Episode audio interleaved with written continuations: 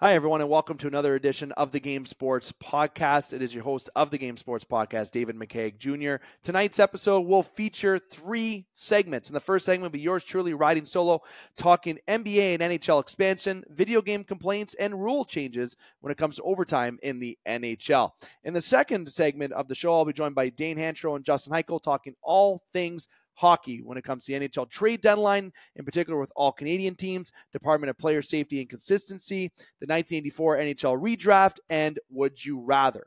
In the third segment, I'll be joined by Connor Henderson, talking all things in the world of baseball as spring training is upon us and the baseball season is set to begin. We'll also be discussing players that are still available, and we'll be touching on expansion in that segment as well. Let's go.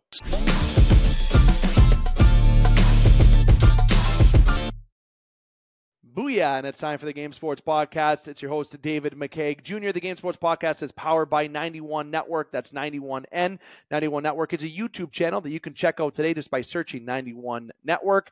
If you are currently doing a podcast or want to start a podcast, you can email 91networkssm at gmail.com today to have your podcast aired or help start your podcast today. Again, the Game Sports Podcast is powered by 91N. And as you heard in the opener, we got three segments coming, and we're here in the first segment, and we got lots to get to, so we're going to get right into it. As I discussed, I want to talk about expansion. There's going to be a lot of expansion when it comes to this episode. It's just something that we wanted to touch on, and that we'll probably touch on a little bit more regularly as leagues expand, in particular when it comes to maybe the NHL, if it's the NFL, if it's the NBA, whatever it may be, it's always a fun topic to talk about. And I'm going to start off first by talking about the NHL. Now, this is something that we touched on in previous editions, on previous clips. You can check us out. We are on TikTok, Instagram, Facebook, just at the Game Sports Podcast. We have a lot of interaction from our listeners and followers. If you have the opportunity, make sure you go to our profile, give us a check out, and give us a follow. We really appreciate it. And we also appreciate the comment and feedback. But back on point, the NHL, when it comes to expansion, this has been a hot topic, especially when it comes to the Arizona Coyotes being in the Mullet Arena.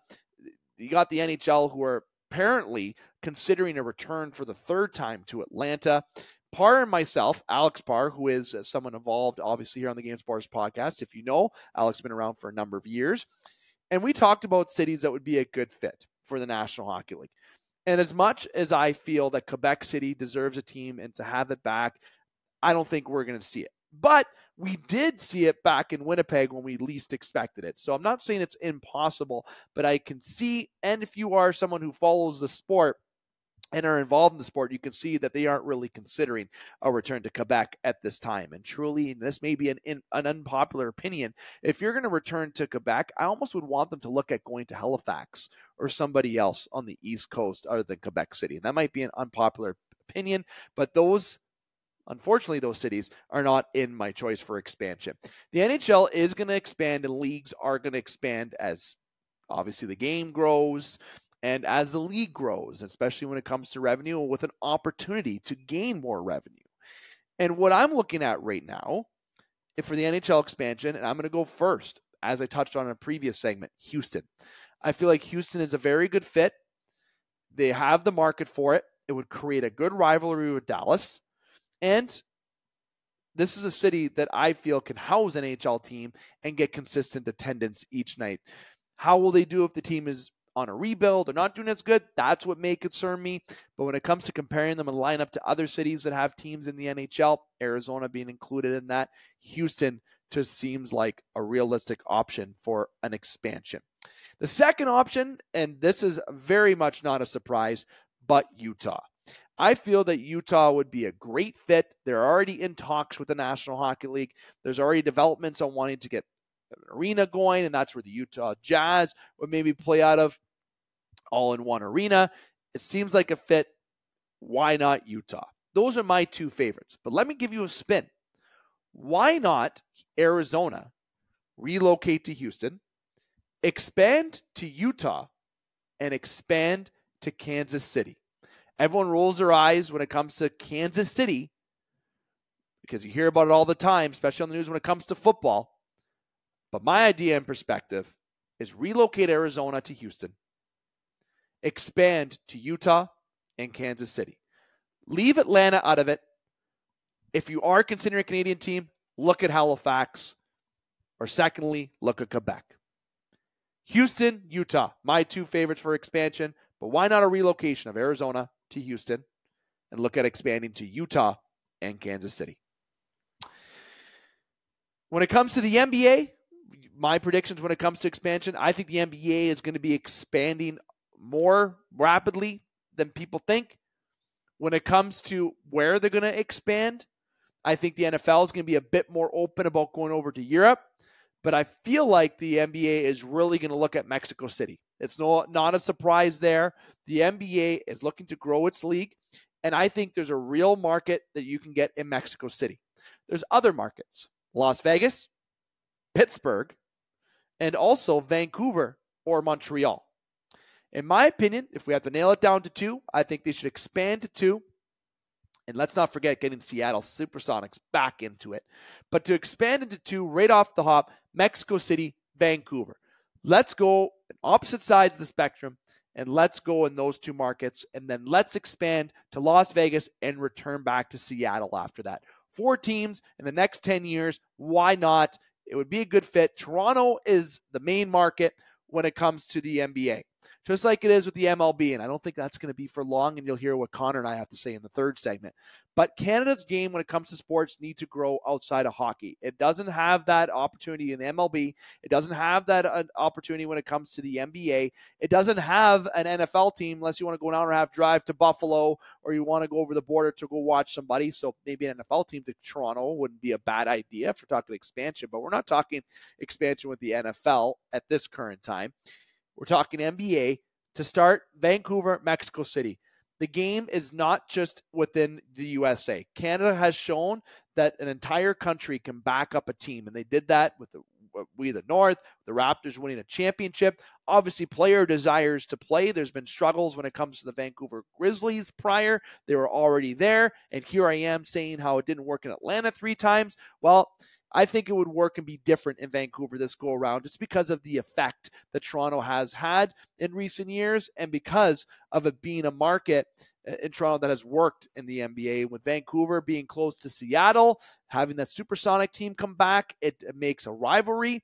And the traveling down to California is very easy for Vancouver, and they could be in that division and be involved in a market that involves the Lakers, that involves maybe if you're gonna if if you do some other realignments, but the Lakers, the Clippers gonna be near the the the uh, the, the Warriors. It makes sense that they can create that market with teams that have a lot of money and popularity, such as Golden State and the Lakers and it could help this market flourish more. The problem is, though, as I said a few moments ago, the talent wanting to play in Canada. A lot of players have said, oh, it's cold. They don't like the weather. Look, Canadian teams in the NBA, the Raptors built their success through the draft. They traded for Kyle Lowry, but there's development there with Bosh. There's now development there with Scottie Barnes. There, there was development there with Vince Carter before he got traded there is opportunity to build a core like Golden State has through a draft if you scout properly and if you have the right core of one star, two star guys, you can bring in players onto your team. And look at guys like Shai, look at Brooks, look at Sharp, guys that are Canadian players that are pivotal players on their team. Canada's game involving basketball is growing. So grow the exposure in the country to continue to feed the market for basketball player and basketball development in Canada. It's an untouched market. There's growth opportunities there. You have a Canadian rivalry between Toronto and Vancouver. Heck, even if it's Montreal, why not look at that? And as I said, when it comes to Mexico City, we are growing outside of Canada. Let's grow into this part of North America. And if that success works, grow more cities and maybe even grow to Europe in the near future.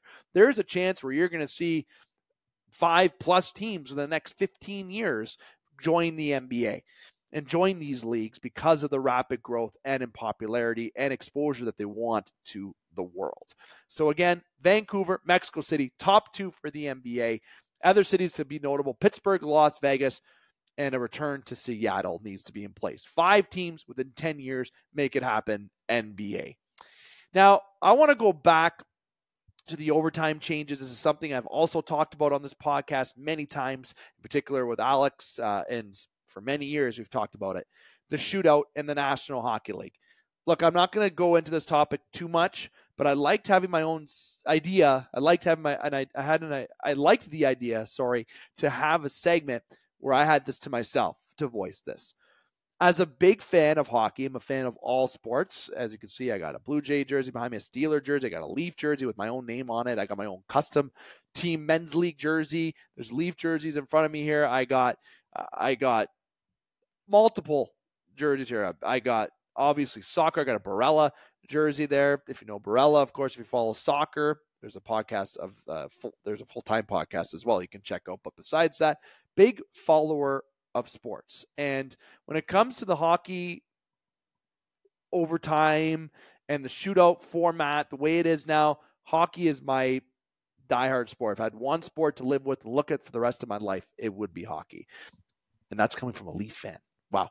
Now, the NHL, when it comes to the shootout, was great when it happened. I remember watching the first shootout between the Toronto Maple Leafs and the Ottawa Senators.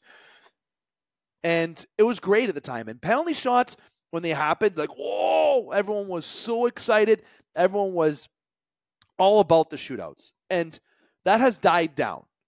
And it's just like how three on three hasn't died down, but I feel like the shootout died down very quickly as it started to happen a lot more. And three on three is just so exciting the back and forth, back and forth. Look, I am a big fan of the uh, of the women's hockey league. I love the attention it's getting. It broke the record when it comes to watching games. Scotiabank. Scotiabank has never been that loud since, unless it's playoff hockey. So, little jab at my fellow Leaf fans to get a little bit louder when it comes to Scotiabank Arena. But it was great to see. The game is looking great. It's entertaining. A lot of great players to watch and be featured there. And they have a very unique point system when it comes to wins, losses, ties. Do I see the NHL incorporating that? I don't think so. I don't I don't think it's something that needs to be changed, but if they are looking at it, why not adopt a regulation win being 3 points and overtime win being 2 with a loss being 0 or even 2-1-0, whatever it may be to make it a little bit more complicating. Like you get a loss, when you lose, you lose. You don't get a point. But if you win in overtime, Look, you had to go the extra. You didn't you didn't get that win, right? Do you want to throw ties back in there? I think that's boring as heck. So don't get rid of ties. Point system, sure. But I'm talking overtime change on here as I get a little bit sidetracked. My apologies. There's opportunity for to change the game in a different way. And I talk expansion. I could talk overtime change, and that's what I'm going to say right now. But there's different rule changes to make the game a bit more open. And when it comes to overtime, I've been a fan of saying to do this. And it's not a popular opinion, but this is what I feel should be done 10 minutes of three on three, then shootout. That simple. It should be 10 minutes of three on three. If that settles nothing, if you can't score 10 minutes of three on three, I'd be shocked. Then we can go to into a shootout. If I can be greedy, I will say if you want to keep the five minute three on three, that's fine. Do a five minute two on two, then do a shootout. Why not? Not a 10 5 shootout. That'd be too long. No.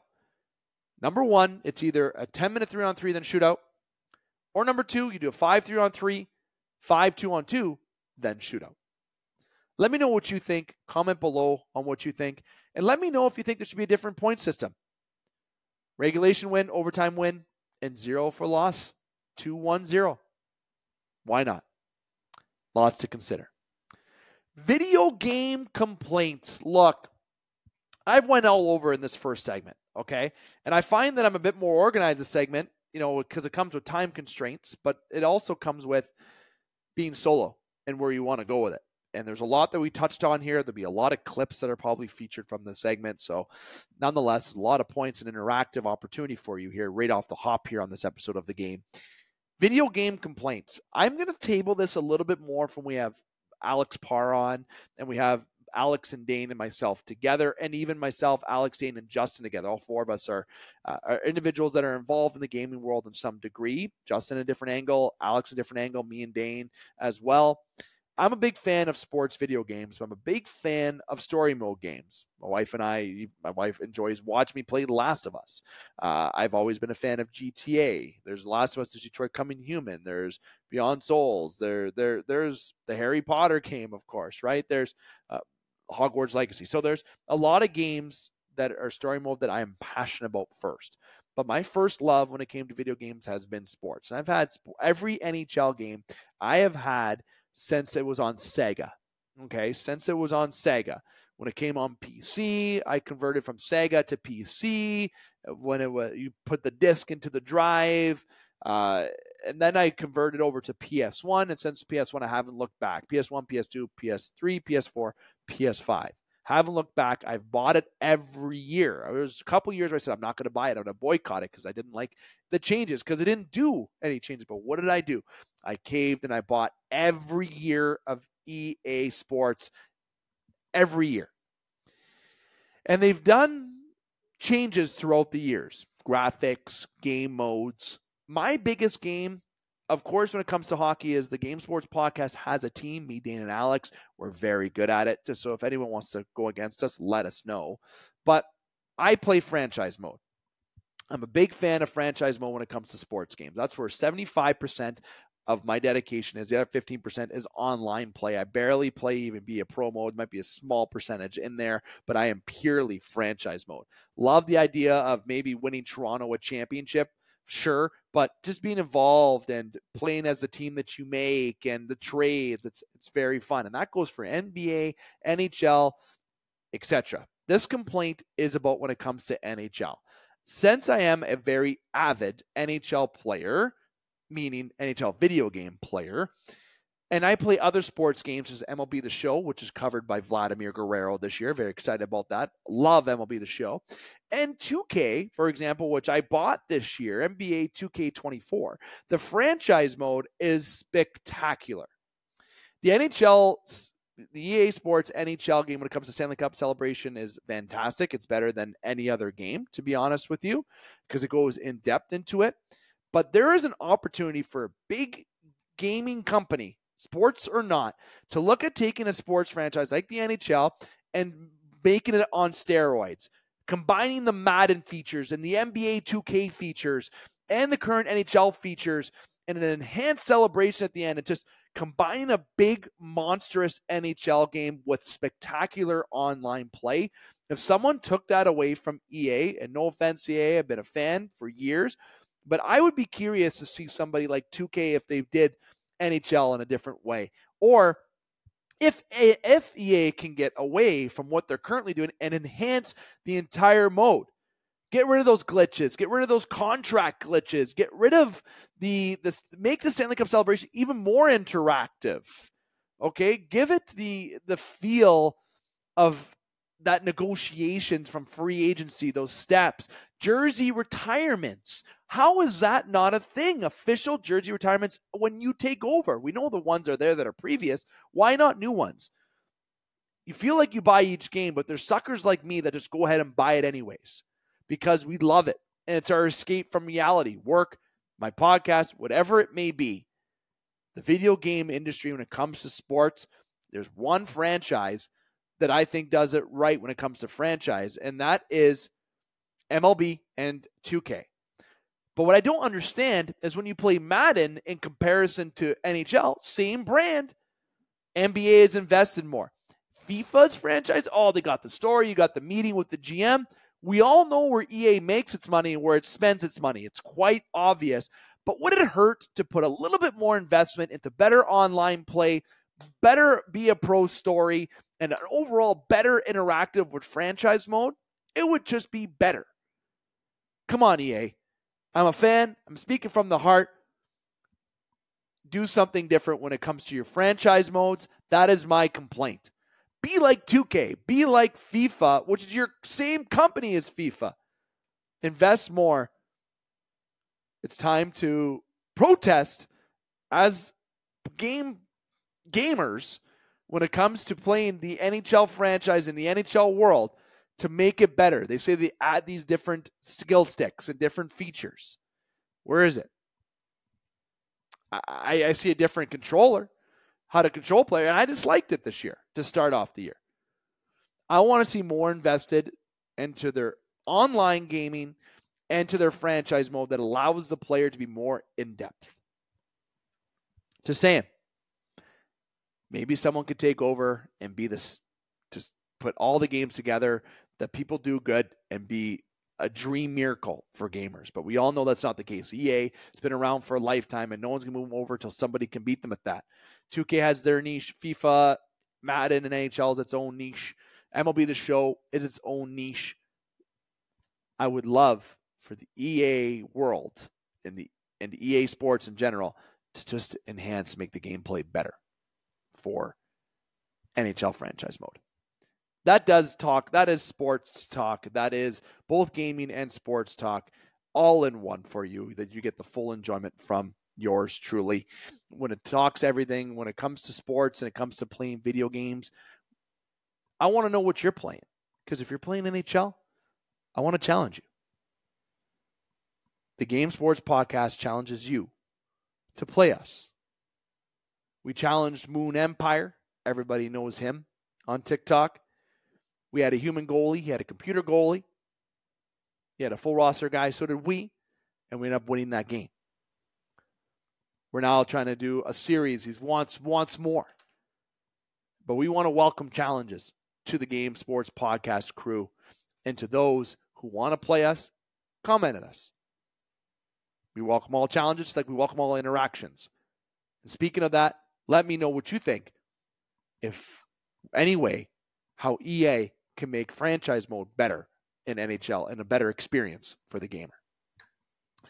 All right, we talk sports, we talk video games and all this first segment in the first 20 minutes here. I'm five minutes over my allotted time that I wanted. I'm going to take a quick breather. I'm going to top up my show drink. And when we come back, segment two time, Dane and Justin will be joining yours truly, talking all things hockey. You don't want to miss it. This is a Game Sports Podcast powered by 91N. All video platform, all video episodes available on 91N's YouTube channel. All audio is available on Spotify, Apple, Amazon, Google, wherever you want to find us. We are there. It's so simple. And TikTok, Instagram, social media at the Game Sports Podcast. Look, I could pull up the stats and pull them up on screen right now when it comes to TikTok. And go over to the Game Sports Podcast. You can see the views that are on the videos inconsistent, but our recent video with our redraft, over 3,000 views on that. Over 80% of those who are watching, over 75% of the full video, you have not hit follow on our content. You know you enjoy it. That's just a just a very small amount of what you'll see coming for the Game Sports Podcast. So make sure you're hitting follow. We appreciate that support. All right, I'm taking my break as I promised for I ramble on to another tangent about how video games should maybe be better, another expansion shitty, because there is more sports to be talked about here. And I'm going to bring in Dane and Justin to do that with me. Don't go anywhere. And welcome back to the Game Sports Podcast. As host David McCaig Jr. continuing to host you this evening. The Game Sports Podcast powered by 91N. That's 91 Network on all platforms, video and audio. I'm joined by Dane Hancherow and the return to our well, proclaimed top shelf hockey segment, Justin Hykel. You hear a lot of Justin on the in the pocket segment, which of course is now taking a leave because football season's over. But I'm going to go over first to Dane because he also has a special guest with him. If you're on video, you get the pleasure of seeing who this guest is. Her her name is Ghost. It's a new puppy. And such it's a good mix. I believe it's Lab, Doberman, and Pitt, if I remember correctly. I awesome. I uh, that is an absolute beautiful pup there. Dane, how are you? And how is life with your new pup? It's been great so far. She was just gnawing on the uh, leg of my chair right now, so I picked her up to mitigate that. But so far, so good, eh? eh? no, she's been great so far. So she's tiny right now, but she'll turn probably turn into a big little monster here in the next two months, and she'll be a handful. But so far, so good. Still doesn't go downstairs, I believe. What's that? Still doesn't go downstairs, I believe, right? You don't have her go downstairs. does not yet. like the stairs yet. Um, but I also don't bring her down there yet because there's carpet down there and kind of uh, wait until she's completely potty trained. But no accidents so far today, so she's doing good for nine weeks. We love dogs on the Game Sports Podcast. If all remember, we are very close well, working partners with Northern Critters in Need, which is located here in the Soo. People ask if we still do that. Yes, I still connect with them. I still work with them. We don't mention them a lot on air, but there's a lot of involvement there, and there's a lot of close ties actually because Dane and I fostered a dog through Northern Critters named Kendrick, and obviously Kendrick still holds a close place. He is living life to the absolute fullest with his new owner that we got him placed with, and it's fantastic. Puppies and dogs, yay, and cats and all pets. Justin Hykel, my friend, how are you? Now going to you. How's life? Yeah, back uh, back on uh, what are we here? Midweek again. Um, just talking different sports. Good to be here, and uh, let's uh, let's get it going. Definitely hockey. We, as I talked in the very opener, we already know what the agenda is, so let's go right into it, fellas. You know, I want to start first, and obviously everyone I, everyone's loving the redraft segment. It's had some great reviews and view counts on TikTok and Instagram, and I know people look forward to seeing our picks. And if you want us to enhance our picks, make more picks, whatever it is, let us know. We love that. But I want to start off today with the trade deadline. All right. The trade deadline is very near. Okay. And the. It's going to be interesting deadline. I always you always get hopes up, right? You're always going to say, "All right." Before, when we were in high school, I'm saying we because we're all in the same age closely. Uh, now, obviously, in the workforce, it's a little bit challenging. But used to get a note from my dad to stay home to watch the trade deadline. Heck, I used to get my dad to write the trades on paper so I can go log on to my NHL 08, whatever the heck I was playing. Not 08 because I was, I guess I'd be 20 at that time. Uh, but NHL 4, whatever it may be, and he would write down the trades so I can go make the trades on the roster on my video game so they would be the real rosters. I used to love doing that. Trade deadline is almost like a big holiday with free agent frenzy uh, and everything when it comes to the National Hockey League. And Friday, March 8th will be the NHL trade deadline. And there's going to be a lot of teams that are active. That includes most of, if all, the Canadian teams from a buying and selling perspective. And you got some teams in America, all the other teams, every other team is from America, but a lot of buyers in the market, but as well as people on the fringe, don't know what they're going to do, if they're going to make the playoffs or not. And then you got the sellers. And we all know the Pittsburgh Penguins seem like they're going to be sellers.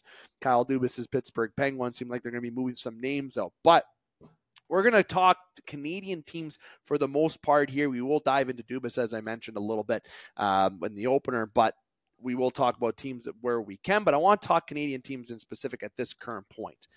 And I want to go first, not to the Oilers, not to the Leafs. We'll save those teams for last because everyone knows we cheer for those teams. I'm gonna I'm we're not gonna get each of us to talk about every team. I'm gonna try to quarterback this as quickly and efficiently as we can.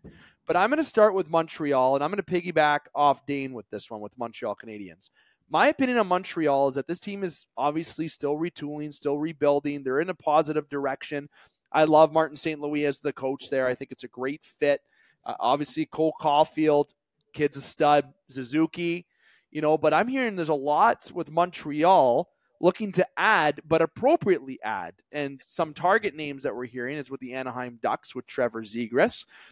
Think he would fit the bill quite nicely in Montreal, the type of forward and player that he is.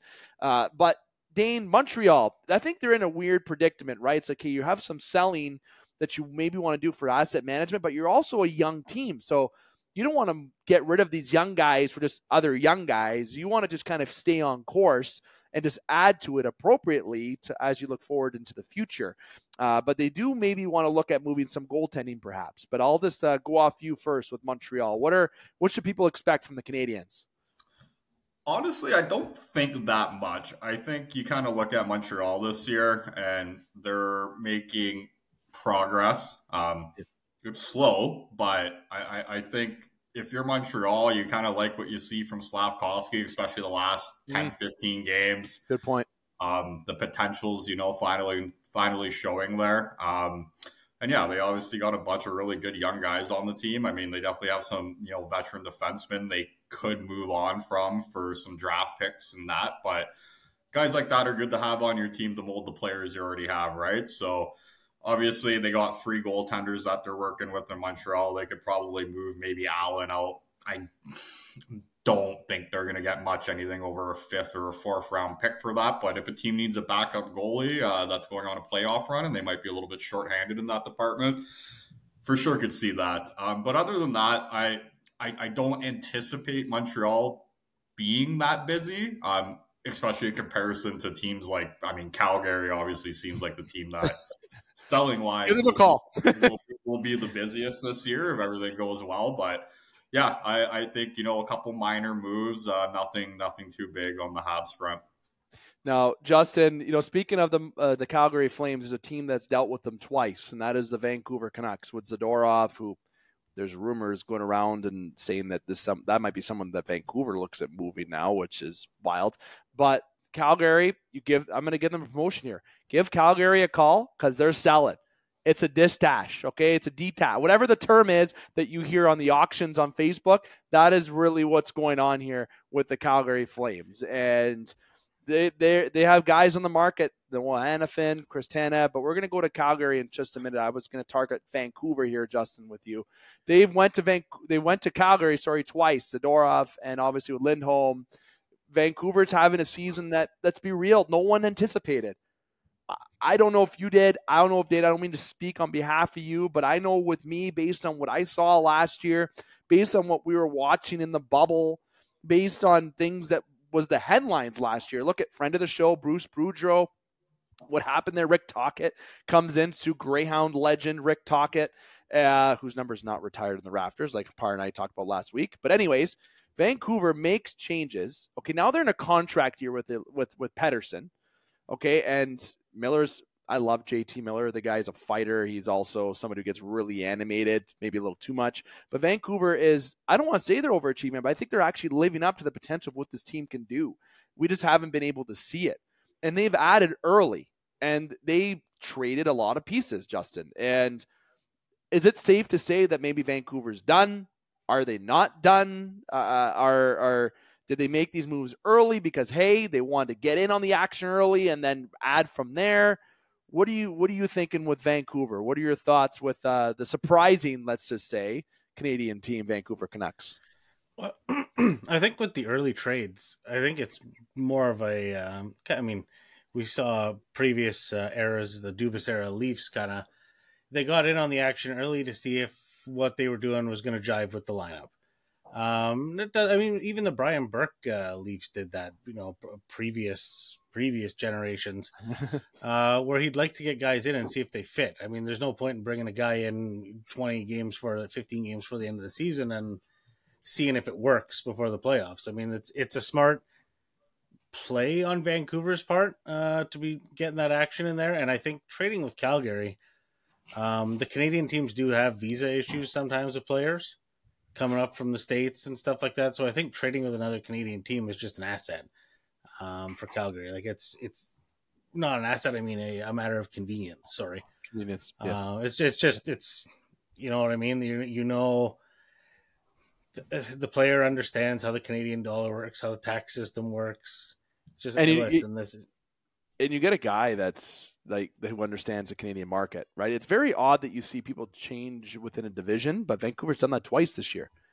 Like, well, I mean, it, it's easy. They easy to scout the players. Um, yeah. being in that proximity, you see the players quite a bit. Um, and I think the Canadian GMs and play not GMs but team staff kind of gets moved around quite a bit, and yeah. so the staff knows the players, players know the players, and yeah, let's give him a shot. Bring him over. I'd like you know, let's give him a go. Uh, yeah. And to to your point on maybe moving Zadorov, well, that's that we brought him in early and it's not working. So maybe uh, or there's a, a better offer out there for him to restock the cupboard. Yeah. And I'm going to stick with you, Justin, uh, with with Kyle. Well, you know what? No, I'm going to I'm going to revert that. I kind of want to. I'm going to go back to you with Winnipeg actually first before we go back to Calgary because I wanted to touch on with Dane about the players that they're selling, and seems like a lot of teams could be using that. But Winnipeg, I think that's a clear example of a, another team that I think has been good right? They they have their core. They've had their their Connor, their Scheifele, their Morrissey, their Hellebuyck. They they obviously moved away from Dubois, which I think was a very positive move. They brought in some great pieces for that. Obviously, the Dubois tenure in LA has had a lot of questions. Uh, there's been a lot of acquisitions towards Dubois not being the best fit in locker rooms. I'm not going to use the term that I wanted to use, but fill in the blanks the Winnipeg Jets have stayed on a course, right? Cheveldayoff has been there since day one. He has been there since day one. And each year you're like, God, this guy doesn't do anything. The deadline, he's always been conservative, conservative. Okay, these little moves, right? These these these these basic backup goalie move, depth forward, depth defense. But he's built a team that has had a culture of that defensive game that can put pucks in the net. And I envy Winnipeg's defense. I'm a big fan of Winnipeg's defensive core. But are they an example, Justin, of somebody that maybe is almost like Montreal, where you maybe stay put and you only add or subtract? There won't be any subtraction, in my opinion, of Winnipeg, but subtract by addition, basically if it makes sense, right? Winnipeg has been a definition of bringing in players that maybe have term that will stay there because that's another problem in Winnipeg, right? A lot of people don't want to play in Winnipeg, but now they should start wanting to play there. It's a great city. Know the city personally.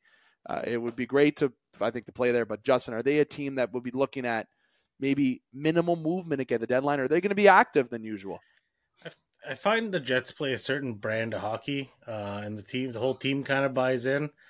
Uh, and like those gritty, um, miserable guys aren't easily available at the deadline or cheaply available at the deadline. Uh, so honestly, I, to your point, I think Winnipeg just stays the course with what they got. And if there's, I, I, don't see them adding any sort of flashy scoring assets. I think defensively they're pretty set. Goaltending isn't really an issue.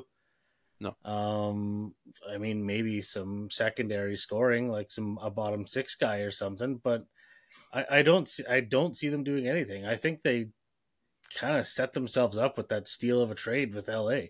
Mm-hmm. Uh, steal, I agree. and, and really, I think that kind of pushed them a little further ahead this season than even what the GMs where they thought they were going to be. Yeah. Uh, you know, I mean, maybe Cheveldayoff thought they were going to be in a position to add someone at the deadline, but he's looked at it now and it's like, you know what? Team looks pretty good.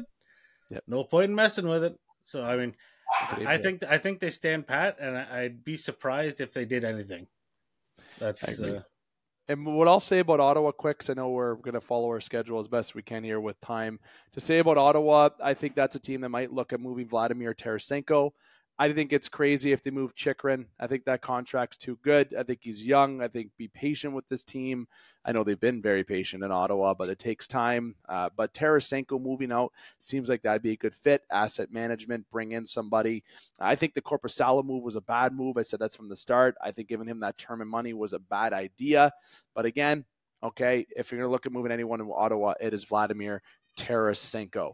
Now, uh, if I'm looking at the the Calgary Flames, because I'm going to give most of this time to the Oilers and Leafs a little bit.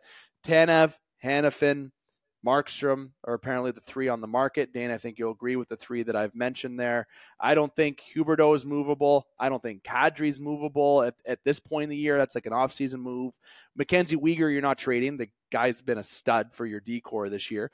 There's obviously Anderson's been rumored to be on the market for, but has a couple years left on a deal. But this is somebody that is a top, can be a top pairing defenseman. This those types of moves are very hard to make before a deadline. So I think the three guys looking at Tanev, Hanifin, and maybe Markstrom to look at getting moved in Calgary. And obviously Toronto, Boston in on Hanifin. Toronto's in on everybody under the sun. But Tanev is also rumored there. There, Vancouver's back in those in those rumors as well.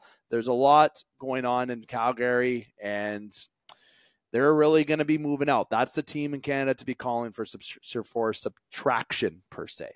Now, Dane, the Edmonton Oilers, mm-hmm. the team that you cheer for, the team that you for this entire year. No, I'm just kidding, not the entire year. For half the year, we're like, nah, I don't really know if I want to do a podcast tonight. Nah, I don't want to talk about the Edmonton Oilers. But then they come back and say, hey, hold my beer. Here's a 17 game winning streak for y'all. Okay. Then the All Star break happens fucks up that chemistry. Let's just say how it is, right? come out of the gates and it's, it's not as hot, but hey, they're finding ways to win hockey games again. Uh, this team's exciting to watch. They're living up to expectations. What are you expecting for your Oilers to add? I think it's fair to say that maybe the, the defense or can use a little bit of an upgrade to to maybe solidify, or maybe goaltending, backup goaltending might be a thing that you're looking at. Jake Allen might be someone, maybe Marc Andre Fleury if that's going too far. What do you think the Edmonton Oilers should be looking at? I need to remind you, Empire, for the fifth time that I did do a podcast when they were like five and twelve, and I talked all about how bad they were. Um, I think that we really don't need much. I mean, a backup goalie. I don't know if Pickard's the guy. We still have Jack Campbell if he, you know, really turns it on. But So yeah, solidifying maybe a backup goalie with a guy that has a little bit of experience, uh, possibly a guy that's even played a couple playoff games would go a long way. Um, I don't think we're going to do much on the back end. Um, the back end's been pretty solid, and believe it or not, when you just play overall team defense, seems to work out. You know, so when you buy I, this, I'm thinking the Oilers are going big, and I think they're really going to pull the trigger on Jake Guentzel. Um, they really want him. Um, I think you go with what works well with your team. Um, I think if you add another good offensive piece and continue to play the style of hockey that we did on our 16 game winning streak and having all five players on the ice playing a conscious you know defensive game and, and a system game and then you have the talents up front to get those goals when you need them right? You don't like edmonton never needs to go out of their way to score. They just have guys that can score off of you know turnovers and rushes and stuff like that. So yeah, we might flip Ceci um, to move some cap outs and then try to bring in, you know, another defenseman. Um, who I don't know at this moment. But um, yeah, Jake Guentzel is uh, is a guy that we're we're pretty keen on right now, and obviously uh, Pittsburgh would have to eat some of that cap space. But first round pick, Philip Broberg, good young uh, defenseman, eighth overall, and I don't know whatever the 2020 draft or something like that, 2019 draft. Um, kid has potential. He's Swedish, skates like the wind. Um, it's a type of player that every team wants in a prospect, right? So he just can't crack the lineup with the guys that we have right now, and he wants out of Edmonton. And uh, yeah, I think uh, I think that uh, paired with a first round pick and obviously maybe another prospect. Um, I think Jake, Jake Guentzel will be an Edmonton Oiler, but as far as the back end, I don't imagine we'll do uh, anything to the extreme. But if we do uh, make a move on the back end, it will be Kulak or Ceci that will be uh, moved out to uh, do a little bit of an upgrade. But they're I'm an happy with things right now, and sometimes, sometimes you know, you make too many moves. We've, I mean, we already brought in Perry, so it's not like we haven't done anything yet. And another smart move by Holland, you know, didn't cost us a thing, just like Evander Kane and Corey Perry already has two goals in five games, and is exactly the kind of player that we want. Got in a fight the other night, love it. Corey Perry. Emmett, like that's a very good point. Ken Holland is a smart individual. I've had the luxury of getting to talk to Ken Holland prior when he was on the Detroit Red Wings, and one of my last words to him were was "Thank you for Mike Babcock," because as when I was a Toronto fan, and he said Detroit will be fine at the time, and I guess he wasn't wrong about being fine without Babcock.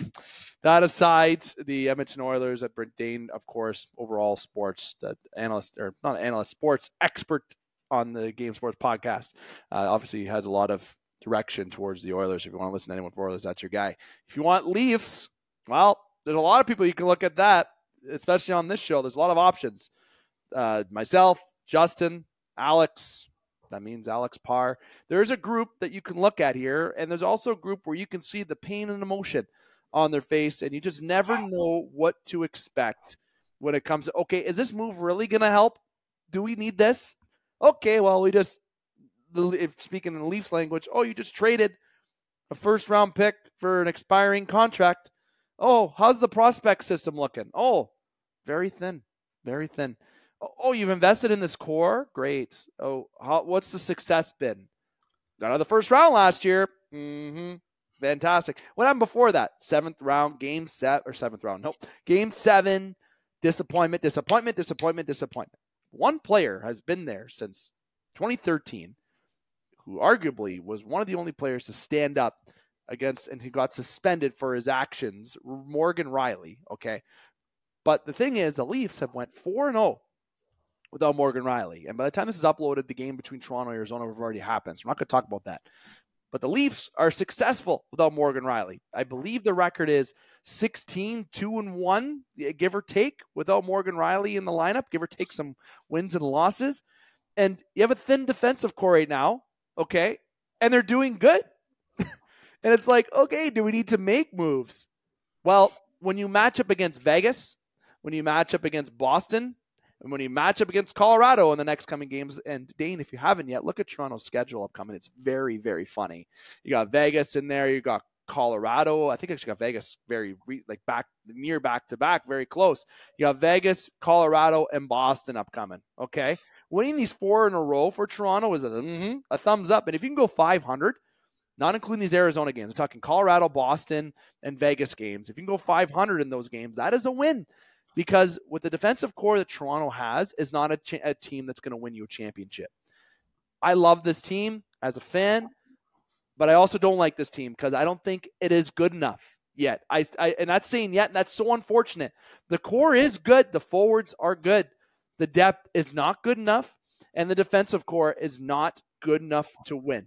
You give the Leafs a defensive core like Winnipeg, let's say, the same D core as Winnipeg, then this team is sexy. Okay, then this team is talking top of the league. Okay, but I feel name, like name name me uh, more than four forwards on the Jets.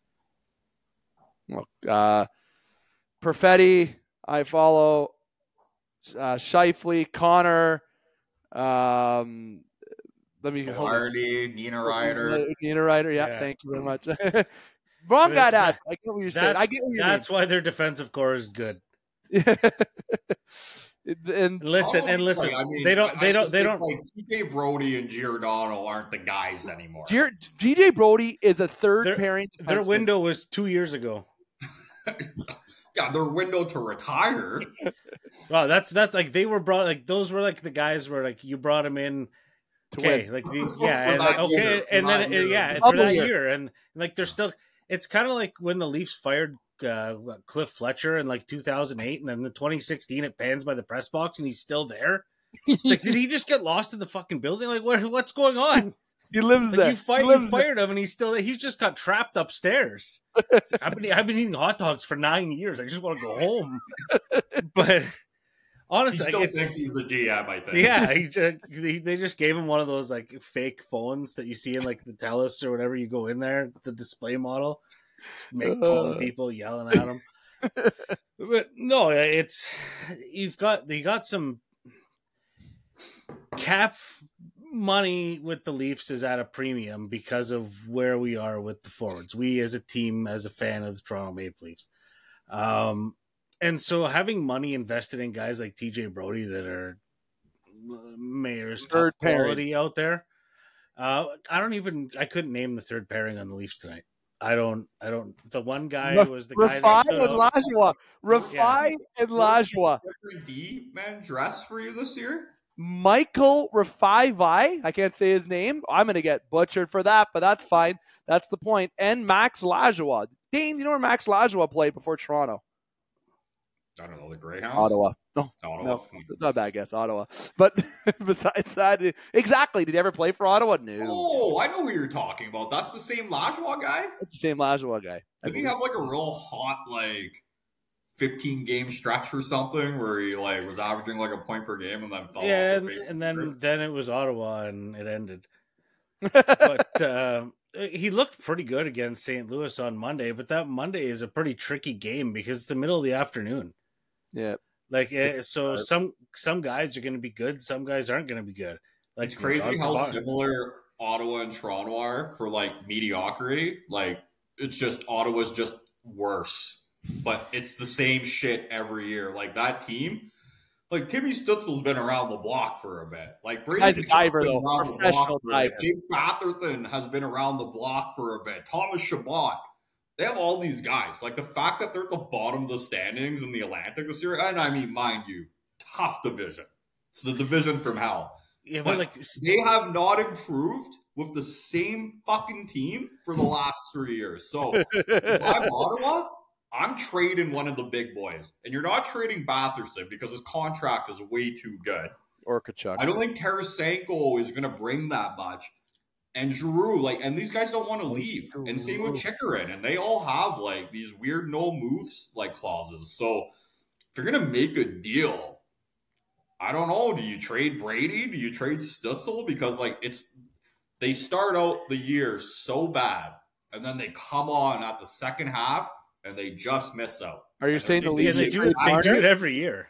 Are you saying the Leafs should trade Marner because you know they're not trading Matthews or Nylander and Tavares isn't going anywhere? Want to see Well- Mitch Marner for Brady Tkachuk? If I'm the Leafs, I pull that deal 10 10, 10 out of ten times out of a million. Like, like the team You without have, Mitch you have no snot on your team. You have no sandpaper. The Ryan Reaves, Rielly cross-checking buddy in the back yeah. of the head was the, the hardest thing the Leafs have done since fucking Gary Cold Roberts. War.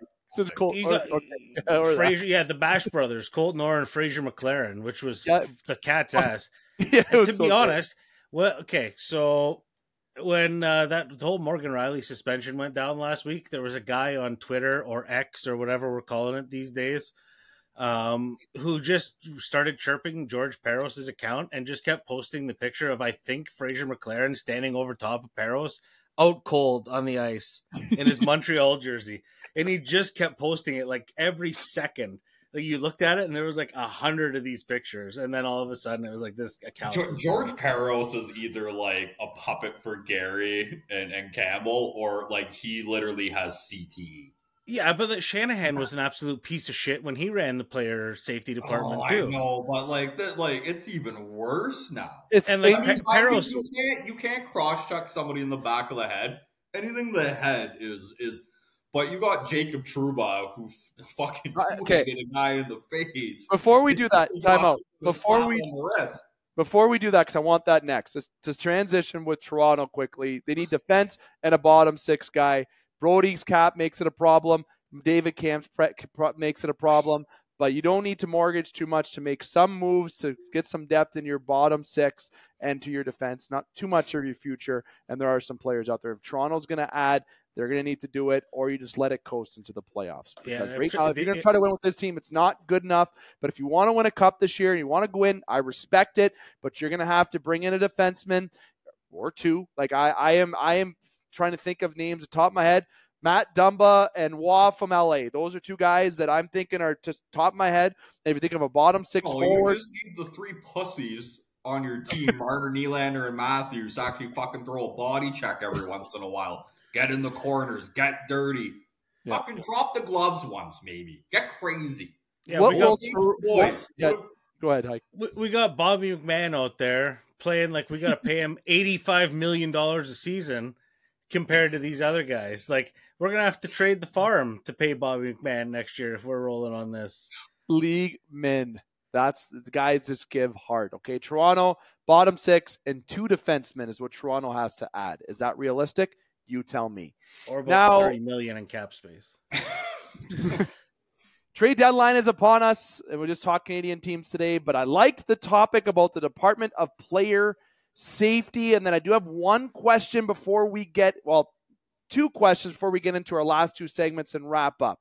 Department of Player Safety, absolute inconsistent bullshit. I'll say what it is. There's, I feel like there's hate on more teams than some. There's inconsistent. Jake Trouba was a great example. Morgan Rielly's was not five games. I know people are so passionate about it being five games, and I'm taking off my Leaf fan here. I, I'm being honest. The guy's not a repeat offender, and Gary's appeal statement. eh, yeah, I can just hear him talking. It makes me just, just shake. I can't. I can't understand. The whole No. the whole vibe I got from that statement was like, "Hey, sorry guys, uh, we kind of had this meeting Friday, and then I forgot it was a long fucking weekend here. So uh, yeah, the suspension the suspension's over tomorrow, anyways. So I'm just not even. I threw the papers in the garbage. I don't care. Depart- It's, it's That's- inconsistent, dude. What is the refs? We can go back to Wes McCauley and all the nonsense there, the inconsistency. If you want to pull from a Toronto fan, it's the, everything with the safety and everything that leads to player safety with George Parros. It's inconsistent, and it seems like you got guys who are repeat offenders that aren't getting jack shit for suspensions. And a guy like Morgan Rielly, yeah, the cross check wasn't a bad spot. He shouldn't have did it that way. He, I love that he did it, but there's a different way to do it. But I'm not going to sit here and criticize Morgan Rielly for doing it because here I am as a Leaf fan, and you, Dane, as someone who watches hockey, saying, "Oh, the Leafs are soft." Someone finally showed a little bit of, uh, a little bit of, nah, nah, nah. That doesn't fucking happen around here. Gary I as a doesn't fan- want the Leafs to be hard. You got suspended as soon as you show any emotion. Yeah, Like- literally, yeah. Morgan was in a no-win situation there. If he did nothing, something. You can't let if, a guy. yeah, if he if he did nothing, we'd be shitting all over him for doing nothing. And when Yeah. he did something on, if the cross check hadn't hit him in the teeth, it probably wouldn't really have been an issue. But once the Leafs do anything, it's magnified times six thousand. Um, I'm gonna do like the cardinal sin of our podcast here, and uh, where EJ would boo me. But the same thing would happen to the Dallas Cowboys in the NFL. Anything that they do is absolutely magnified times a thousand, and anything that happens to them, everyone's talking like because that's the thing that's on TV all the time. So the Leafs games are on TV. If that happens in a Arizona versus Carolina game, Does he get the same suspension? eight well eight people were watching it, so it's not there's not like this huge audience of people that saw that happen. And in today's world, anything that happens in sports is egregious violence and someone's out there trying to kill someone. Yeah. Like, what was the poll on Sue today the other day? Should people be charged uh, for violence in sports? Like, fuck off. Like, you, you know what I mean? Yeah. So. I, No. I think right if you're on the Toronto Maple Leafs, you go into a situation like that knowing that you're going to have an example made of you. And honestly, I don't think it's much different for any Canadian team. I think had a player on the Oilers done that, like Yeah. Cody Cody Ceci goes out there and cross checks someone in the face. Who the fuck cares about Cody? We're going to suspend him five games. But if That's Connor McDavid thing- does it, what about if Connor McDavid? No, percent. But if McDavid does it, they're not going to. But if Rielly did it, or if Matthews did it, sorry, they're not going to either. Yeah, it's the same thing. If more, if if Austin Matthews does that, guy who puts asses in seats, he probably wouldn't have gotten five games for that. Morgan Rielly, he's also somebody who is uh, t- like he's a star, but he's not McDavid. He's not Matthews. He's not in the same stratus. And no offense to Morgan Rielly, he's a I No, love but Morgan Rielly, but I, I think that the, the to touch on You're Dean's point a little bit. Whitey needs space. I don't know. I'm dying watching that. but like to Dane's point a little bit, I, I think this is the league telling like, hey, Morgan Rielly, you're not this guy. We don't want you out there cross checking people in the face. Like the league wants Morgan Rielly to be this squeaky clean kind of, you know, should be this. Morgan Yeah. Rielly should have this on his jersey. I've said that Yeah. from the start. but The only guy that should have had this, the only guy that cried with all of us in 2013 and has been there. But yeah, but it also took him 10 years to cross check someone in the teeth. So, so true. like, Anyway, it's uh, inconsistency. Inconsistency is easy for me to say. Department player safety, and we're not. We, we are using Toronto as an example, but there's a lot of other teams that would have been in the same boat as Toronto. I feel like, but it's so inconsistent. But Toronto's more magnified because of what it is. Fellas, uh, I'm going to go to two. I want I want to expand this a little bit more. We have the NHL redraft segment, then the Would You Rather segment. Okay, I know you guys haven't seen that. Would you rather segment? It takes seconds to do. Uh, but the two quick questions I'm going to go around the horn to ask: Will Dubas trade Sidney Crosby? Not saying this year, next doesn't matter. Will he be the one to trade Crosby in his tenure? Number No, two, Sidney Crosby is the one who trades Sidney Crosby. Kyle Dubas has nothing to do with it, other than figuring out the logistics of it. would you? Sidney And number Crosby wants to leave. He'll go to what team he wants to go, and he wants to probably play with MacKinnon in Colorado, or he'll Yeah, just be that's it. happy with three Stanley Cups and retire as a pet. Has nothing to do with Dubas. Love that response. The second question on top of it is Would you take a chance on Patrick Laine if you were a GM? Dane, you've already answered about Crosby. What about Laine? I mean, yeah, I'd take If you're the. Oilers, depending on your team, let's say you're the no, I'm not gonna use the Oilers and Leafs. I'm gonna make it a little bit challenging. You're the Carolina Hurricanes. Would you take a chance on, on Patrick Laine? they uh, put him back with Aho. You know, they made some magic in the uh, in the I want to say 2014 World Junior Championship when they won their first gold medal. So Mm. I think the, the to do that. chemistry is there. Um, I mean, Patrick Laine is one of those guys that when he wants to go, he can go. But it's, I mean, then there's times where he's invisible, right? And like Columbus is a weird team. Like, I, for the life of me, cannot understand why they signed Johnny Gaudreau to what they did. Um, if I'm, if like honestly, if I'm Columbus, like I'm looking to move those two guys out. I think Gaudreau's obviously set up shop in Columbus, and. And I think I, I- think he has a no movement clause, likely with the ten million dollars that he's making a year. But I just don't see how those two players benefit a team that have you know some really good young talent with you know Kent Johnson and and um, uh, Fred Fantilli, Ellie, and and all those guys. So. Um, I mean, yeah, sure, a team will take a chance on him, but if if you're a good defensive team that lacks some goal scoring and you need a guy to play the wing to put the puck in the net to be a complementary player, Patrick Laine is your guy, and you know maybe it's a playoff team that that would motivate Liney to kind of get back to that you know perennial forty goal scorer because it seems like one year he's back, then he takes two years off, and then he has another think, good year, and it's like I think he's uh he's uh all up here with Laine. It's all uh all his head. If if I think he's in a locker room and if the boys are buzzing, he's into it and he can, you know what I mean. He really feeds off the energy of the locker room, and being in a place like Columbus, which I mean is perceived as a pretty big Debbie Downer of the league. Uh, I could see why he's having an issue there. Like it's more of a job to him and not, you know, hockey. It seems like a great place. Like I think, like the people. I mean, what else do you do in that state? I don't know. I've, I've been to Columbus a couple times. It's just like a pretty I've been there. Town. Been to yeah, I guess uh, they're, they're, Ohio State or bust there. I think that is the uh, is the case. Well, yeah, Bengals, we got we got some others. We got Bengals, some other sports. You got the Bengals, the Reds, you got, you got yeah, the Cavaliers in Cleveland.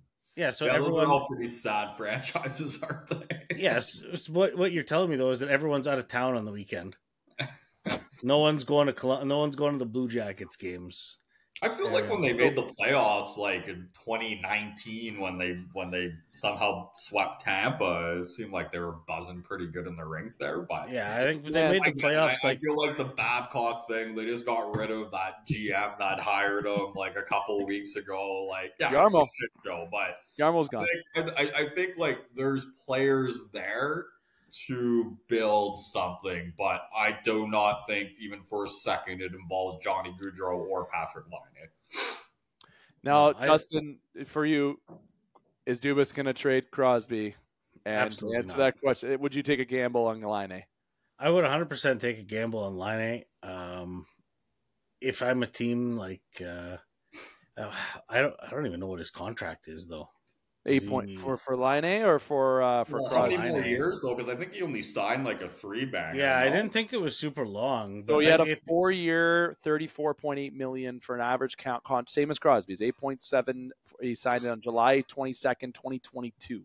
So he still has a couple years left at eight point seven. Imagine paying a guy almost nine million dollars just to not show up for an entire season. I mean, if I'm the if I'm the owner, I'm the one who's really burnt by that. That's that I have a big time. Oh, the owner's that. the guy that hired Mike Babcock. The owner's the guy that hired yeah. the idiot GM that told him to hire Mike Babcock. He should have. Yeah, he, he should yeah. sell the team. yeah, it sounds like they're the Carolina Panthers there almost. Sounds uh, like but no, honestly, like if if lining like a team like if the Florida Panthers take could get a guy like that and th- throw him in the mix going into the playoffs with that like Oof. shit show they had going on there last year. because you, you, can't you can't tell me a guy like Laine wouldn't buy into that like the game that well I guess Paul, Paul Maurice so Paul Maurice because did him and Maurice have an issue in Winnipeg?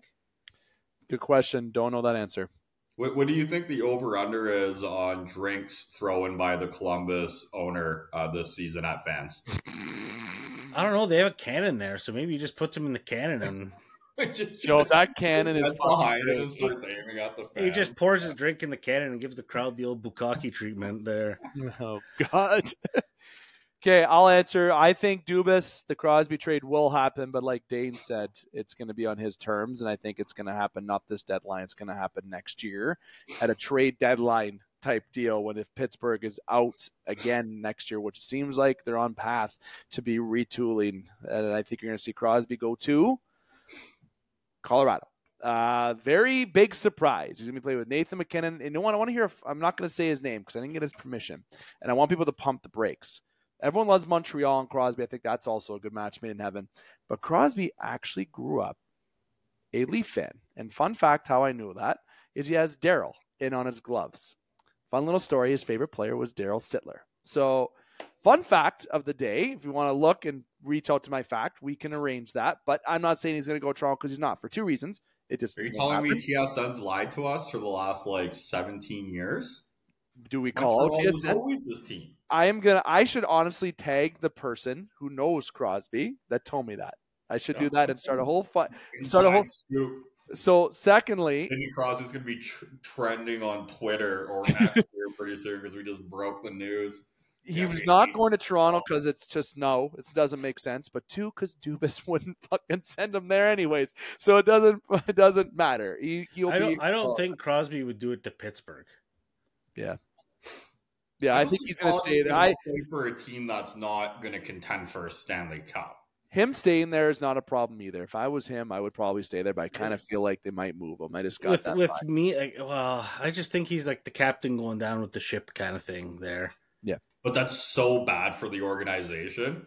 Yeah, hundred percent, hundred percent. get for Malkin, Letang, and Crosby like right now? I mean, you could fast track your rebuild pretty quickly. I mean, you're getting Yeah, but- first round pick but for no- all those guys. No one's buying plus, plus, jerseys. plus. No one's buying jerseys during a rebuild, and Well, you're right. those- Pittsburgh almost went under the line. That's what I mean, like, they- they gotta- So play it safe a little bit. Now- Kenny Pickett throw a ball instead. Oh, don't go to the Steelers. Not fair. Uh, the NHL redraft segment, fellas, and then I got a quick "Would you rather" segment. Then we're done in our little bit of extended show as part segment as we always Our do. fifteen minute segment. Would now the NHL redraft? Just remind everyone we do a redraft on every show. Okay, just just to tell you what it is. Okay, it, it's it's a great little segment that the fans seem to be enjoying of the Game Sports podcast on TikTok. A lot of views, a lot of views, but over eighty percent of you that are viewing that in length of over seventy five percent of watching that video in full, mind you. Hit that like, hit that follow, we appreciate that because our content we feel is great and we're a little bit biased but who cares? It is sick. It's awesome. We talk every sport. We're a great group of guys. What, what can go wrong right nhl redraft. Remind you where it is. It is us the game sports podcast yours truly dane and justin tonight who draft the top five in that nhl draft knowing what we know today. Very very simple. Now we may go from top to bottom or bottom to top but i'm going to let justin go first. I'm throwing justin under the bus first. Who's who is your top five picks in the 1984 NHL redraft in any order you want? And then we'll go to Dane, then yours truly, and go. Uh, so I'm probably keeping Mario still at number one. I don't like. I think that's an untamed. I don't know why Pittsburgh would take anyone else. Um, that's uh, I mean, argue, arguably, if he played his full career, might be better than Gretzky. Arguably. yeah. Like I- it's so like it- this is kind of like a redraft of two through five. Um, and I'm still I'm I'm pretty okay with Muller at uh, two going to the Devils. Uh, where I shake things up a little bit, um, like I, I, I, like Gary Roberts. How it, yeah, like Gary Roberts to the Blackhawks. I think I don't see Gary Roberts sticking around to the Leafs, and then I'd old Chuck drops down to the Leafs, and I'd still think uh, our buddy Peter there stays at number five, and Al Iafrate is the one that drops out of the top five there.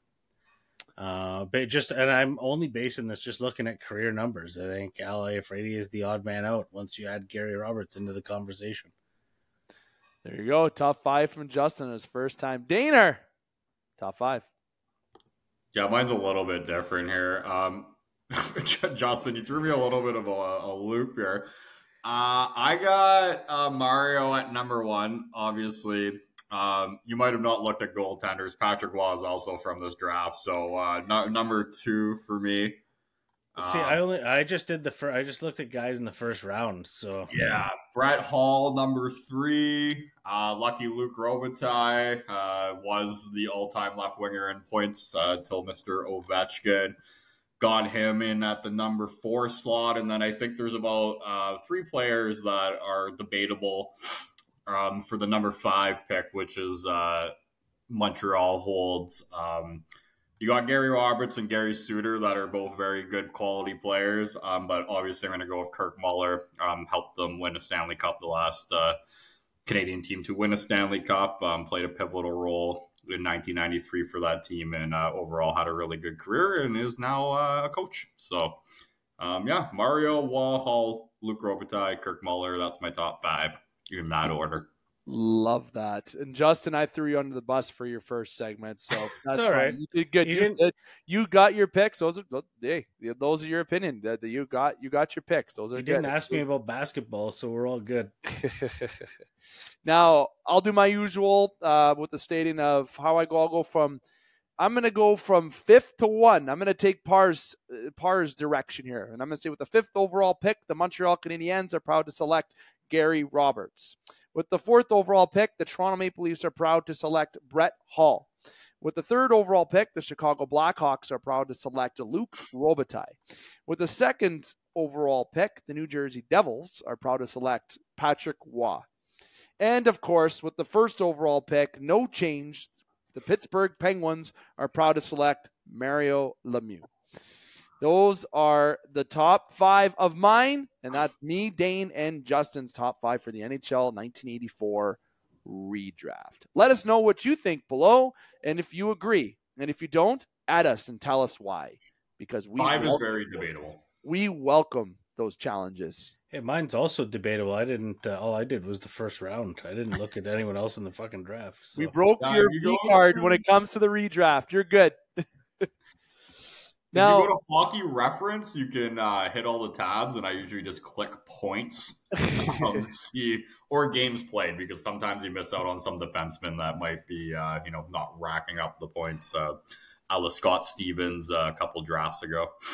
now, the would you rather segment to, to conclude the segment. Now, Dane doesn't know what this is, I don't think, and Justin does know what this is, kind of, because we talked about it in in the pocket briefly. But last week, Parr and I talked about the would you rather segment. Last week we talked about would you rather go against one on one against LeBron James or Serena Williams, and you had to choose who you thought you had the best chance to beat against in a matter of your life. That's pretty much the example. Who would you rather play against? It isn't a fan thing. It isn't about who you want to meet in person. Who do you actually think that you might have a chance to beat more than the other person? And Parr and I both unanimously agreed on LeBron James because Serena Williams is the true goat. Just saying how it is. And playing tennis, ho ho. I would think there's not- more natural skill on our part, like shooting a ball into a hoop. Like tennis is hard. Like, like it's, It's hard enough so to get hard. a rally going. Never mind. Such it's so challenging. I barely have hand eye to use a fork. So Just miss the plate, eh? yeah, Now, let's make it a bit more fun and different. But we're also going to reference basketball and football here, okay? Would you rather defend to stop the touchdown against Travis Kelce? You got to defend Travis Kelce. Or number two, defend basketball player Luke Doncic. Luka Doncic. Those are your options. Now, again, this is the Would You Rather segment. And I said Luke Doncic. It's Luka Doncic on the Dallas Mavericks. Guy is unbelievable. So, again, the Would You Rather segment would rather defend and you have to stop Travis Kelce, or would you rather defend and you have to stop from scoring Luka Doncic? Dane, go. I've always wondered um, what it would be like for a man my size um, in football gear on a football field with NFL players, just to see what it would look like. Um, so I'm gonna go with with Travis, and then I have that you know small little chance to maybe meet my girl T Swift there. um, so I'll definitely go with that. Um, I've heard the name Luka Doncic. I could not pick the man out of a room of maybe three people. Um, so I don't even. I, I, he's a basketball player. That's all I know. So I'll, I'll go with Travis Kelce. I, I think my uh, chances of even having a remote possibility at stopping either is is zero. Um, and I would say that yeah, I guess football. I'm a little bit better at football than I am at basketball. So I'll go with Travis Kelce. I'll just take him out at the knees and he can retire early and spend quality time with Taylor. Justin. Well, I'm obviously going to take the Travis Kelce one because Luka's like top two white guys in the NBA. Um, sure is. and like, no, okay, like being top two white guys in the NBA is like, all right. So he's like maybe top 500 players, you know, maybe. No, uh, he's no, he's like a top five player in the NBA. Yeah, yes, Does, he let, me guess, let me guess. Does he play for the Nuggets or the Mavericks? Mavericks. Mavericks. Yeah. Okay, seventy-seven. Yeah, Uh, yeah. yeah. Okay. It's like when I watch highlights, I have a weird memory. I know what you're talking about. Yeah, I no, know he's he's not the, he's not the like the he's well he's the foreign white guy, but he's not the foreign white guy who's upset that he can't go see his horses because he has to be in the playoffs. The Mavericks love that kind of player, right? But um, Slovenian Luka Doncic. I will uh, I will take the Travis Kelce one um, simply based on the age on age matchup. He's uh, a little older, like myself, and uh, we didn't say who was throwing the ball. So as long as it's not Patrick Mahomes throwing the ball, maybe um, maybe maybe it'll work to my advantage, or I'll just uh, chirp his old lady. Hope he gets the, that gets into his head, or maybe she'll write a song about it. I don't know. Um, but honestly, just uh, I think I have a better chance of falling down and tripping him uh, than I do of you know basketball in general. That's And you played football, so that kind of helps. yeah, but I I was defensive line. That's it's a totally different direction of the field. I don't go back. You've seen this body. This body does not run backwards. That's And I'll I'll say between the two, as much as I'd love to meet Travis Kelce and, and T Swift and love it all, I'm going to choose Luka Doncic. I want the guy who is well over six feet, well is who is probably going to steamroll me, but at the same time, I'm just going to try to do a little trickery move and stick out my hand to get the ball, pick it from him, and shoot a three and walk off the court because I beat Luka Doncic. I am taking Luka Doncic over Travis Kelce. I feel like I cannot keep up with Travis Kelce's tenacity and is just his his animalistic attitude when he plays. Luka is so calm and collected when he plays, and he's so good. I'll take the Luka Doncic train over the Travis Kelce train. so Anything. Kelce would be like cool to throw beers down with afterwards. Though Oh, he'd sure. probably be Yeah, down. let to him let him run you over off the Yeah, snap, catch an open ball, and then we'll go crush beers. Okay, I honestly think it would just be a better time. I think like if you made like Luka look bad, he's gonna come in and just elbow you and shatter your orbital socket. Like that's Yeah, good point. yeah. You want to be smart guy? Here you go, smart guy. Uh, Luka Doncic. Everyone comment below who you think, Kelce or Doncic. Who you got in the Would You Rather segment, part two. A lot of clips in this segment, let me tell you. A lot of clips for this show. A lot of interaction, a lot of opportunity for you uh, to be involved. Now, Dane, Justin, that was it for our agenda. We did plan not for this long, and I keep telling everyone that we're going to try not to hit this, and we don't say it on radio anymore or broadcast anymore because then we just look like fools because we can never stay within time. But we have fun. We got to meet officially Ghost. We talked a lot when it comes to trade deadline, full coverage of the Canadian teams, what to expect, and we'll talk more as we get closer to the deadline. The would you rather, the draft. We talk Crosby. We talk Columbus. We talk department player safety jokes. It was a fun time. Dane, thank you very much, and thank you for also bringing Ghost onto the show. If you're on video, you got to see Ghost. Yeah, thanks for having me. Um, she won't be a lapdog for much longer, so uh, that might be, you know, only a couple more pods before uh, I'll have to move the laptop down to the ground to see her. But yeah, thanks for having me, Dave. Great show, Justin. It's always nice seeing you. I miss you, buddy. We gotta we gotta get together at the old uh, watering hole there one of these nights for a couple brewskis. Well, we'll get the I'll get the dogs out soon once uh, she's uh, got a little more size on her. We'll get the dogs out and uh, once we're out of mud season here. Perfect. Love that. And honestly, I got to come by and see before she gets way too big, which will be tomorrow. Uh, Justin, my friend, uh, now with football taking a quick rest until the draft, off-season news, if there's any, until next season. Basically, it's only gonna probably be a couple episodes of bonus uploads of in the pocket segments until we hit the season. So we're gonna see you around a lot when it comes around just basic sport chatter and talking hockey. So got to keep you busy, and I'm sure Hey, your wife likes when you keep busy as well. Your partner likes. We're getting uh, we're getting into juicy season here. We got the trade deadline coming up, NFL Combine coming up. We got March Madness. So The uh, NFL you know, draft.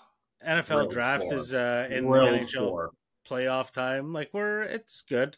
Yeah, Pitcher, what, pitchers and catchers have been back for a while too, so it's and that's uh, a great segue because that's what Connor and I are talking about next. Look at that. That that's great. And We Justin, planned that. See, yeah, I read we- the notes. yeah, we we.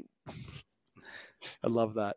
This has been the technically top shelf segment where we talked all things hockey, in particular.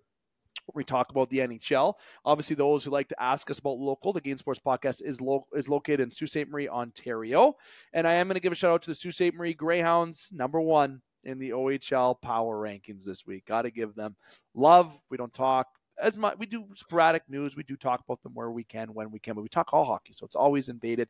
But we got to give love to this to the where we watch our local hockey, and that is, of course, Soo Greyhounds number one in the OHL power rankings. But we talked all things hockey again, thanks to Dane and to Justin. I'm going to take a quick breather, and in about two seconds, you're going to hear my voice again because we're going to be talking to Connor Henderson with Strike Zone and all things baseball. Don't go anywhere. And welcome back to the Game Sports Podcast. David McCaig continuing to host you this evening. I am joined by the man, the myth, the legend. We like to call him the rookie of the year. If you know, you know. Connor Henderson. Connor, my friend, we're back with baseball. Dave, the season's almost upon us. We're right around the corner. Pitchers and catchers have reported, and uh, Connor Henderson has also reported to the Game Sports Show after my time off. I'm ready to roll. 100%. Good little vacation. Last time we had you on was we were talking about Shohei Ohtani and the disappointment that the Blue Jays fans had to face there. The, you know, the expectation, the, they were just, uh, that close, that close. Did not happen. Then, of course, we discussed Juan Soto. We they're going to the pinstripes, but obviously, that was then. We're in the now, and the pitchers, players, they reported getting all set for spring training, spring ball. And of course, here on the Game Sports Podcast, we like to talk about Blue Jays and Tigers, but we talk about all the teams, but we'll give a little bit of love to the Tigers and to the Jays today. But we're talking about how baseball is back. And there's a lot of anticipation going into this season. New faces in new places. Obviously, if you want me to name a couple, let me pull up my trustworthy list here just to name a couple. Well, we all know where Shohei went. We all know where Juan Soto went. But let me give you some names you maybe didn't know about. Liam Hendriks going to the Red Sox, got Amed Rosario going over to Tampa Bay, Gary Sanchez going to Milwaukee, Whit Merrifield going to the Philadelphia Phillies, Soler going to the uh, to the Giants, Randal Grichuk to Arizona. The list goes on. You can just check out MLB.com slash hot dash stove if you really want to get the list. And there's a big list. But on that list, you're going to see an absence. Cody Bellinger, Blake Snell, Matt Chapman are still waiting for teams at this current time of recording. So, as I mentioned in the very beginning of the show, what Connor and I are talking about for this segment, let's dive into that, Connor. There's three players that are still on that list. You and I can sit here, you and I can predict where they're going to go. That might not be relevant information, might not be relevant content within the next hour, 20 minutes, heck, 10 minutes even. We do not know what's going to happen with these players, okay?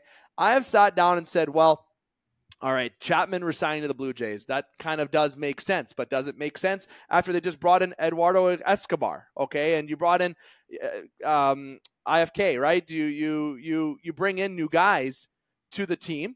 It looks like these guys are moving out. Chapman had a desire. It looks like to go somewhere else.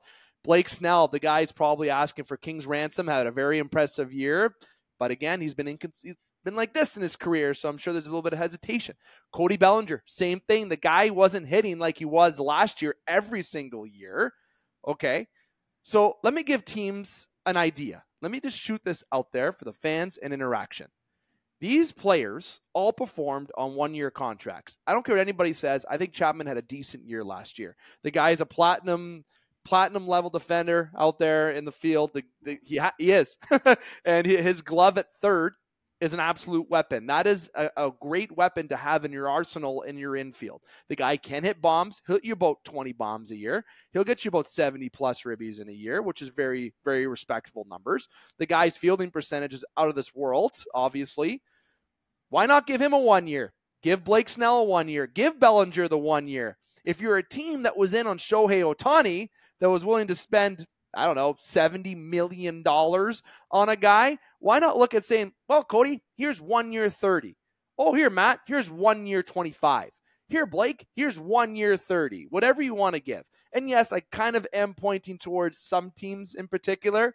There's one that I won't mention as I pull my camera over and stare at that jersey, but nonetheless, players are still available, Connor, and they still haven't signed contracts. And it's not like it is in the NBA, the NHL. Well, the NBA is a little kind of similar sometimes. The NHL, where players sign like right? The good star players are locking up teams early in the summer so they can put their feet up on the beach for the rest of the summer or on the golf course. Baseball players, it's different. They wait. We've had players wait last year, the year before. Shohei didn't really wait, as we know. But three guys still available, Connor. Where, where, what are you hearing? What are you thinking? What are you seeing? Why are these guys still available? Let's give predictions. Where do you think they're going? You, floor is yours. Listen, I, I think Blake Snell is the most interesting one here because like that guy has more swagger than any dude you're going to find on the mound. Left-handed pitcher, dominated all the way through the the, uh, the minor leagues, has been uh, a frontline number one guy, dependable. Um, he is looking for the the big payday, right? Like yeah, this is his and secure this, payday and, and a secure payday. Secure. And if and if we're talking one year deals for a guy like Matt Chapman, that makes sense. But for a guy like Blake Snell, like you gotta look for something with term, especially with how pitchers are nowadays, where you can almost like flip a coin, and if it lands on heads, like the guy's gonna get a, an arm injury that year, and if it lands on tails, he won't. Um, and just pick any pitcher, and it, it, sort of seems to work like that uh, these days.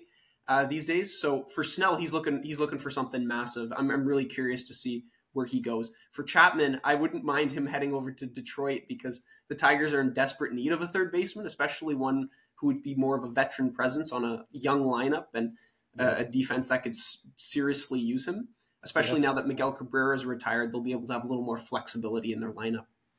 That's a very good point. And I was actually thinking Tigers. They're on that list too of teams that I think were a little bit more quiet. But when you think of a team that's retooling, rebuilding, has those young yeah. pieces. Torkelson, they have obviously Riley Greene's gonna he's a stud, right? Mm-hmm. Um, you have uh, good good pieces in Detroit that maybe that veteran you have the money as well to spend Dave, on that veteran presence. Dave, have you ever heard of the pro? I might be jumping ahead of myself to Tigers talk here, but have you ever heard of the prospect named Max Clark that they drafted third overall in the draft this year? I actually know they drafted him, but I haven't done the due diligence of giving a full background. I'm sure you have though. If you if you get the chance, this kid, he's a high school prep bat, left-handed guy, um, like left-handed throwing center fielder, five tools, super fast, um, but is very like brand centric. Where like he's got his own merch, like out of high school, he's got it like he's got YouTube videos where he's like working out, and he's like very like like in the in the, the modern era. Like yeah, his yeah. following count on Insta is like super, and it's it's one of those things where like the Tigers draft him, and I'm almost like screw it. You know, the fourth overall pick, Wyatt Langford, is carving up the minors, um, and, and is probably going to be in the pros next year. But this dude has mad swag and Instagram followers, so like I'm down for some Max Clark energy just to spice up Detroit. Why not? Why not dress up like Slim Shady and go to the ballpark and just be absolute swagger, right? Represent Detroit, represent the organization with pride, right? That's yeah and to have five tools or to have like a good throwing arm speed like that that every every team covets that and and I, you bring up a good point about the Tigers. We're not jumping. We're going to let everybody know here. Blue Jays and Tigers all going to be mixed with these free agent talks. Okay, it's like more of a banter back and forth. So you mentioned Chapman of the Tigers. That actually makes a lot of sense because when you have rookie guys, you have the money to spend, and why not a multi-year deal, one two-year deal on Chapman? Does Chapman want to win now? Probably. Are the Tigers a win now? No. But at the same time, you go in as Chapman, you help lead and you help mold some young talent, and maybe the Tigers move you later to a team that maybe is a better fit and you get some assets in return. I'm a big fan of asset management. Doesn't matter what sport. I feel like asset management is really important. I can talk any sports to give you example. I thought of one today, but I'll save that for another time. The Blue Jays, on the other hand, okay, if you're looking at them, they're in a little bit of a different situation. Last year's playoffs, I've had my reaction. Just nope, just nope. We don't need to go there, and they they need to take that step this year. And that that I think they're at that point where if you can offer one year max to someone like Bellinger, you do it. You're not going to get Blake Snell, nor do the Blue Jays, for example, don't need Snell because their pitching was great last year it was good. They, uh, they they they made some moves that were not too highlight reel, but enough moves to give that depth that the Blue Jays needed. But the, the situation was the batting this year, and you bring in Justin Turner, who's a clutch hitter. Why not look at bringing in Bellinger? You you bring in Dust, you bring in Vogelbach on the other side. That's the other side that Turner does. You have a platoon going on there with the DH. I see what the Blue Jays are doing. Okay, but I'm also one to say, hey, this guy's still here. We had videos of this guy and his wife, Cody Bellinger, in Toronto. Why were they there? Okay, what are we doing? We're thinking about spending 70 million on Shohei. If you're a team, Tigers, well, I don't think the Tigers were on Shohei, but you have money to spend. The Blue Jays, money to spend on these guys, do so.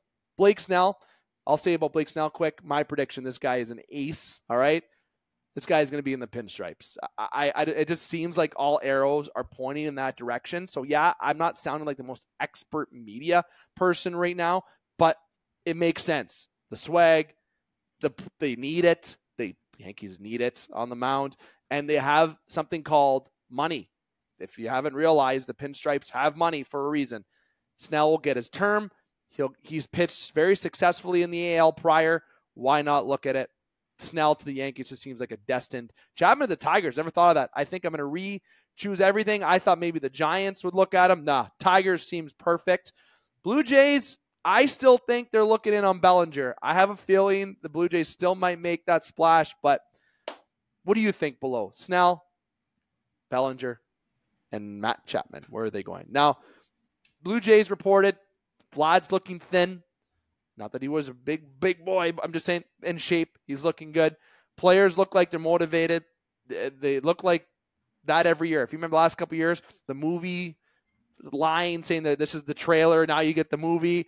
Just keep your mouth shut. This uh, this spring's training. Let your bats do the talking. Okay. Vlad is on the cover of MLB 24, which comes out March 19th. You know yours truly has pre-ordered that. If you want to game me on it or Connor, let us know. I'll nick some I'll get some balls out of this park against you. But players reported, Connor, what team going in early is really do you have your eyes on that you're like, you know what? Besides the Dodgers, let's say enough of the Dodgers, okay? I don't want to hear the Dodgers, nor do I want to hear the Blue Jays and Tigers. What team outside of those three teams are you like, all right, you know what? Oh, oh boy, you, you stole all of the easy answers from me.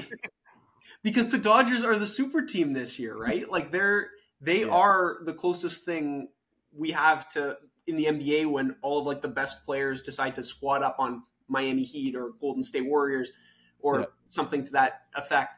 Hmm. Unfortunately, in baseball, I think I think one of the ones that I'm I'm really curious to see this year is the Baltimore Orioles. Mm, um, baby. We saw, yep. we saw a really really interesting uh, AL East last year where um, in most years you would see the Orioles and Rays in the four or five, the Jays in the three, and then the Sox and uh, the Yankees yeah. in the one two. Uh, yeah. And then last year, um, it was almost like we had this like role reversal where um, you know it, it, was just like a madhouse in the AL East, and, and, all the teams were basically just just going for it. So I, I want to see how Baltimore um, does this year.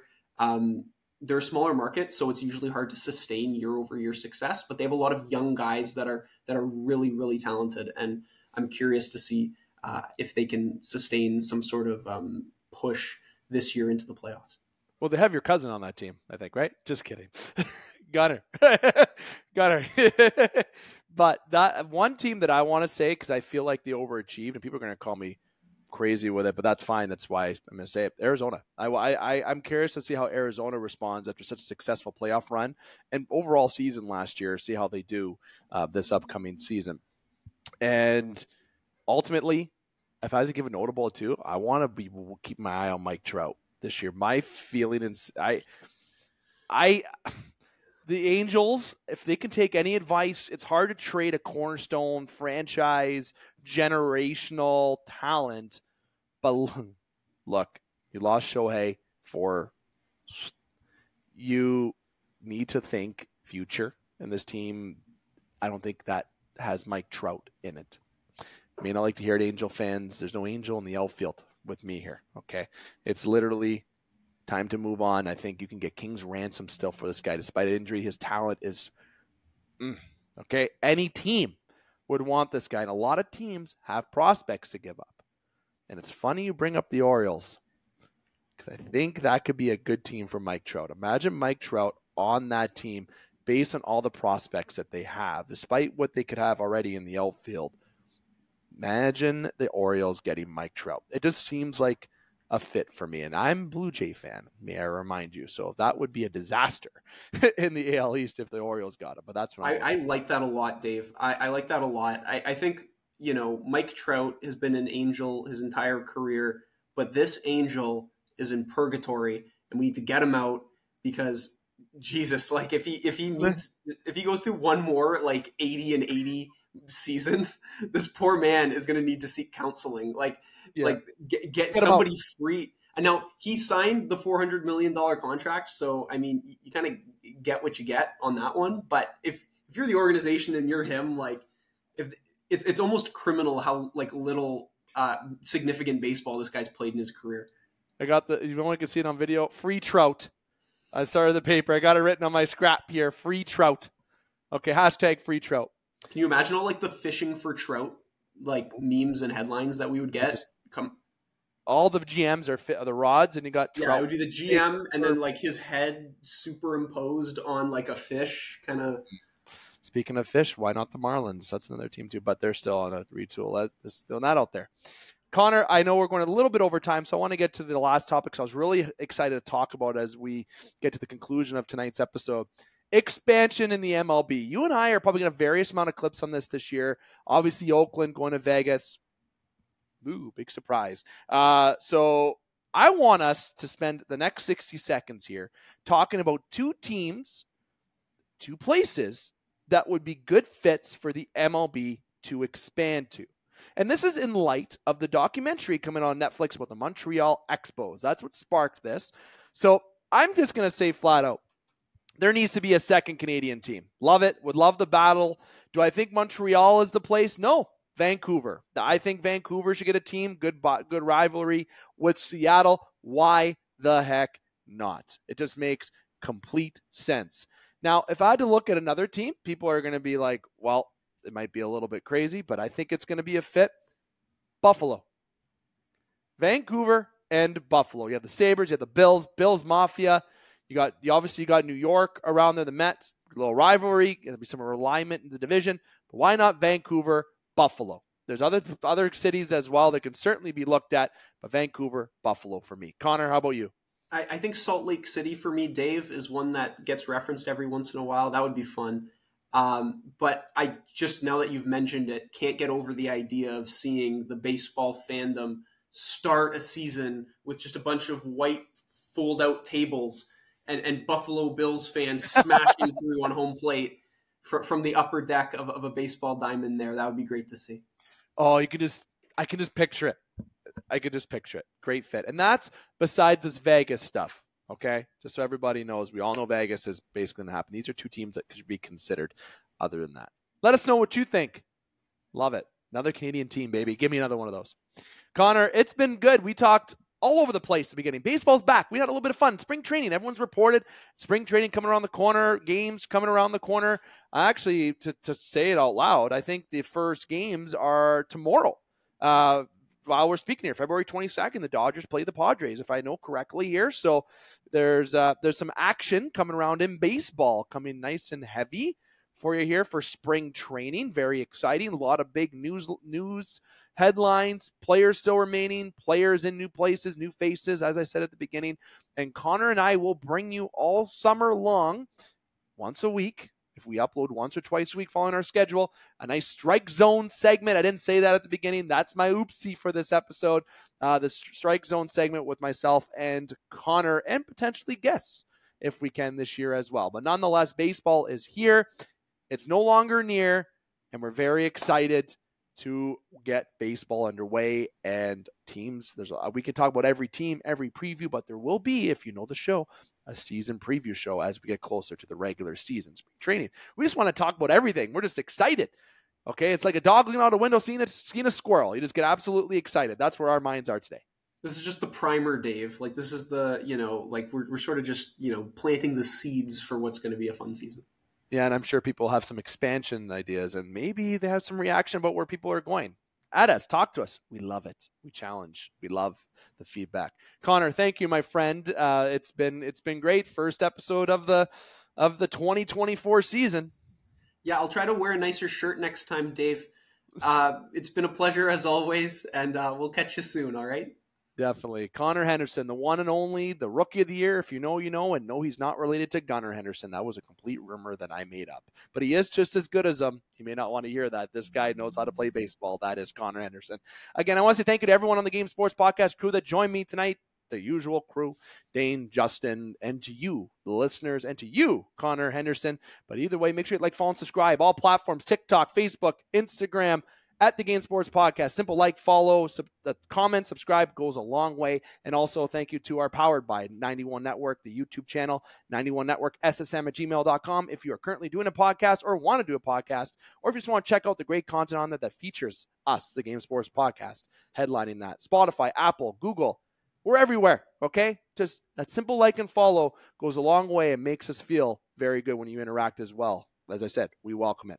Again, thank you to everybody especially to you, the listeners. And we hope the rest of your week goes well here from all of us on the Game Sports Podcast. And I'm here to remind you keep your stick on the ice, swing your bats, catch your touchdowns, train your threes, and shoot your shots. Booyah.